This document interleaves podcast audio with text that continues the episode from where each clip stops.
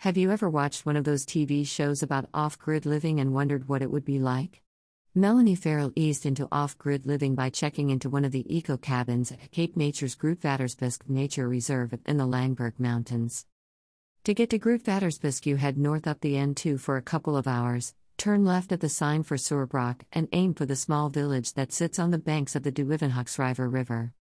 I catch a glimpse of a tantalizing cafe called Paradise in Suurbraak, then push on until the reserve. The new cottages at Bushbuckridge are a kilometer or so from the main entrance and camping area and trickle down a slope, surrounded by forest alive with birdsong.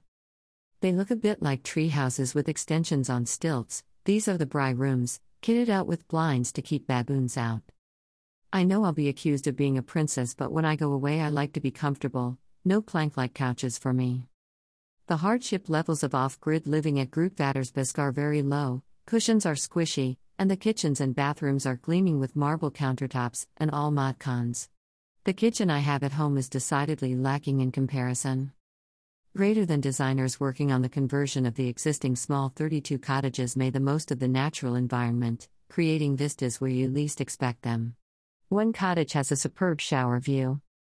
In the spirit of living lightly, the 32 cottages that were on the site were whittled down to 11 and many of the building materials were recycled minimizing the building's eco footprints. Although the fridge runs off Eskom, the rest of the cottage's power needs are supplied by solar panels and a solar water geyser. I'm here for some serious reading and relaxation, but on a more active weekend, you can choose between two walks the Bushbuck, 10 kilometers, and the Grysbok, 15 kilometers, trails plus two bird hides. If the bushes of Grootvadersbosch aren't remote enough for you, it's possible to go off off grid in the adjacent Boesmansbos wilderness area, you'll need a permit.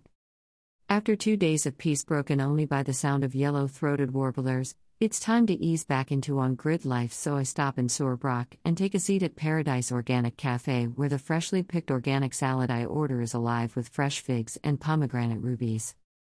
I have plenty of time on the drive back to Cape Town on the N2 to ponder the importance of peace and quiet and time to breathe, ease down a gear or two, and, and take life more slowly.